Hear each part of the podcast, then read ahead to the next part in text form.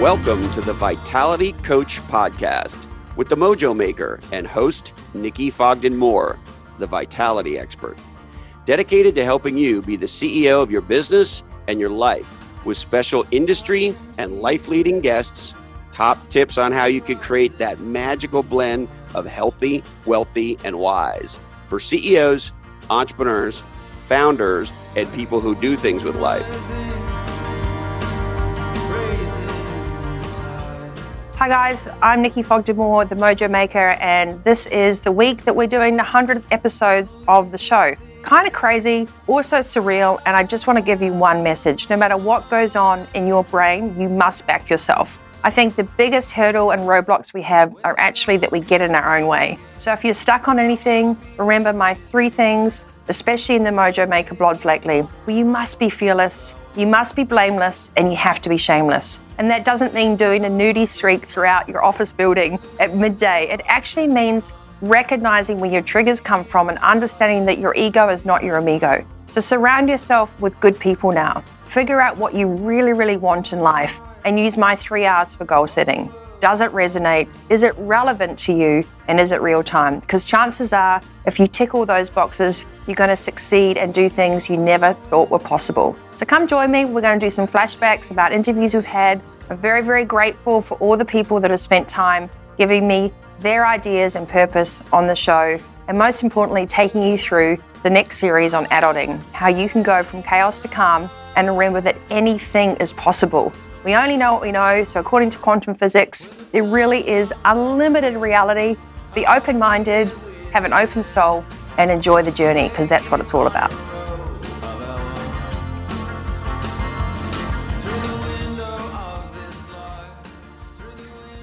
Nikki, congratulations on 100 Mojo shows. I'm really curious, as I'm sure all your audience is. What's kept you going? Why do you love this show and why do you think it's important? Are you curious because you've been waiting for me to stop a long time ago? or- No, I'm because I love it. I, th- I thought about that the other day when, so, uh, and I think it's, I just have a complete and utter mission now to declutter uh, all this information that we're being fed in today's society. I think this straightforward approach to working with leaders gets me up every day. We have to give people practical tools to navigate from chaos to calm. And also, there's incredible stories, not only of people who are inspiring, but they do the work. And that is the difference between having an idea and wishing for something and actually creating change. Hope is not a strategy. No, we don't do Hope Project. That's actually going to be on the front of my new website. And I think, you know, this is so important now. We are all agents of change. And I have had so many moments of self doubt. I've called this show The Muppet Show because sometimes I turn up and we're interviewing everyone and I think, what am I doing? but I can't not do it. Yeah. So I don't think it really, there's been like a defining strategy. It just gets me up at two in the morning and I think I have to have this person on the show. Or, we, or I come back from coaching and we've got CEOs and leaders. You know, in the old early days in the 1960s, companies were big conglomerates and there were only three or five and they provided all the jobs. Now we have individuals that are leading businesses that are providing all the jobs. And some of these individuals are 25, you know, so we are creating leaders at an age because they come straight out of university or not. And suddenly they're responsible for paying salaries. They're responsible for holding down relationships, for paying their own bills. So we've got kind of a reverse psychology going on in our society at the moment. There's an incredible project going on uh, in the United Arab, Arab Emirates, which is going to be like a bubble of a community. So they're creating a completely self sustainable city.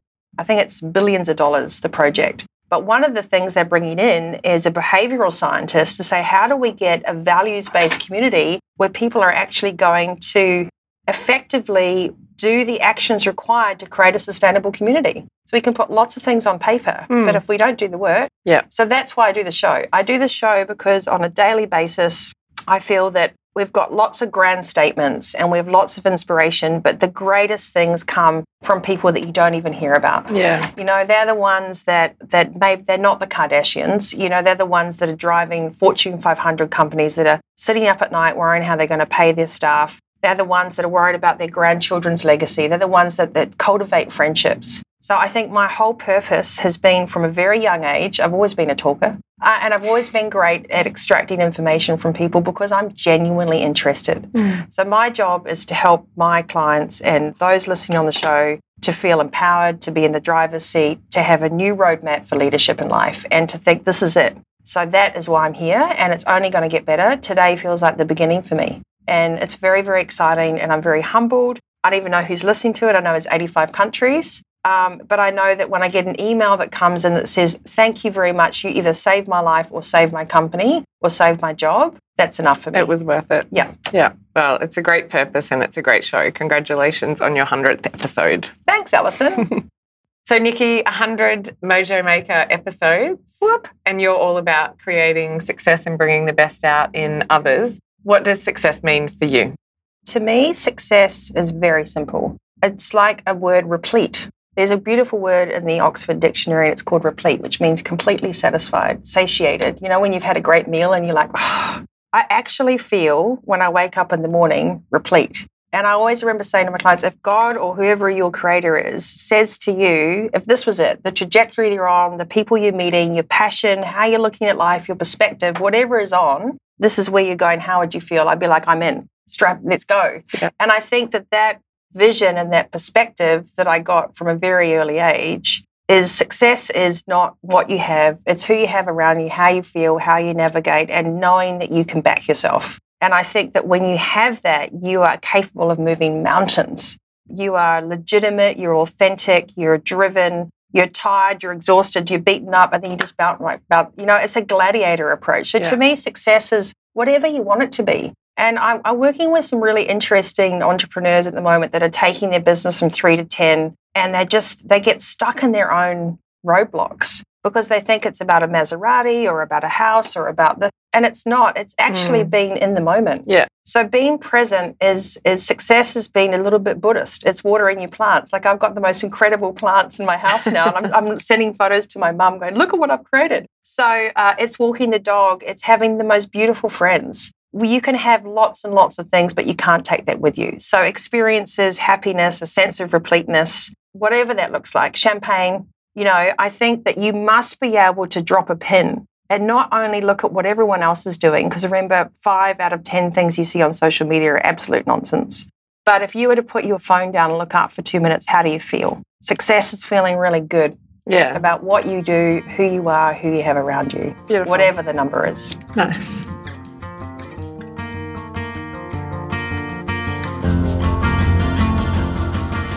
Thanks for tuning in. As always, we'd love your review on iTunes, or you can jump online to thevitalitycoach.com.au for more from Nikki to sign up for the Monday Mojo and the Vitality Coach TV on YouTube.